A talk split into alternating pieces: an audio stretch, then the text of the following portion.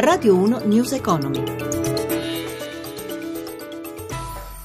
18 e 3 minuti, buonasera da Giuseppe Di Marco, chiusura in calo per Piazza Affari, in ribasso anche le altre principali borse europee. Per il resoconto della giornata ci colleghiamo con Milano dove c'è Paolo Gila. Buonasera da Milano, borse europee zavorrate dalla borsa di Madrid che ha chiuso in calo del 3,62% per le incertezze dell'esito elettorale. Milano è arretrata dello 0,67%, debole anche Londra, meno 0,29%, Parigi e Francoforte hanno ceduto oltre un punto percentuale, rispettivamente l'1,30 e l'1,04%. Torna ad allargarsi lo spread che sale a 104 punti base con il rendimento dei BTP a 10 anni all'1 1,59%. Scende il prezzo del petrolio a 35 dollari il barile per la tipologia VTI, a 36 per il Brent, rapporto di cambio euro-dollaro a 1,0920.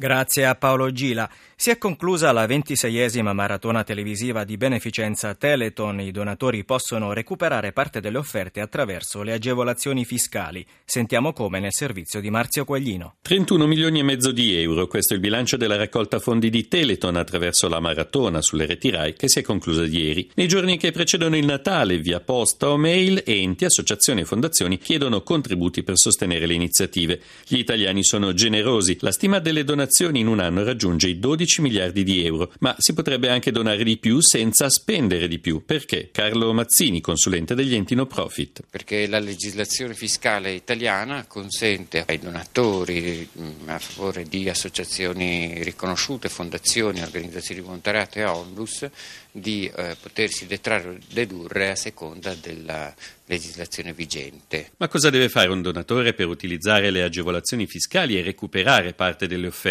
Sono deducibili o detraibili soltanto le erogazioni effettuate attraverso banca o posta e quindi deve eh, tenere da parte le certificazioni e presentarle al CAF o al proprio commercialista. Sulle donazioni alle ONLUS il fisco consente la detrazione, dunque partendo da 200 euro si può togliere togliere dalle tasse il 23%, cioè 46 euro, per una spesa effettiva di 154 euro. Il risparmio aumenta nei casi in cui l'offerta è deducibile anziché detraibile, ma gli italiani non ne approfittano. Un'indagine del mensile del volontariato Vita rileva che solo 870.000 persone detraggono dalle tasse le donazioni effettuate.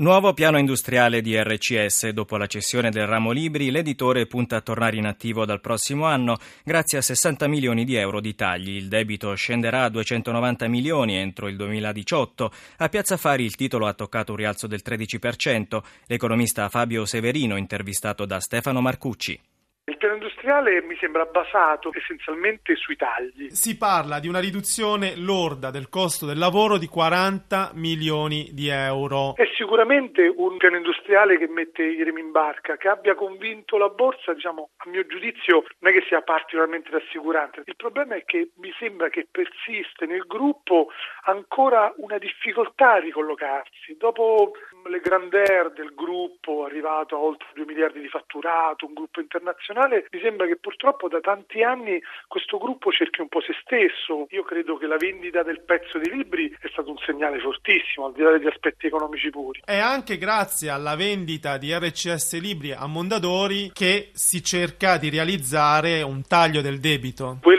dà sicuramente un contributo importante, un debito nell'ordine dei 500 milioni, 120, 130 sono stati fatti con la vendita del gruppo Libri, altri saranno fatti con la vendita delle società spagnole. Però su questa vendita pende il giudizio dell'antitrust. Sì, che però in realtà dovrebbe essere tutto sommato positivo, cioè non perché sul fronte retail i due gruppi insieme non superano il 40% e dovrebbe passare indenne. È tutto, News Economy a cura di Roberto Pipan torna domani dopo il GR delle 11.30 per riascoltare questa puntata www.newseconomy.rai.it da Giuseppe Di Marco. Buon proseguimento di ascolto con i programmi di Radio 1. News Economy.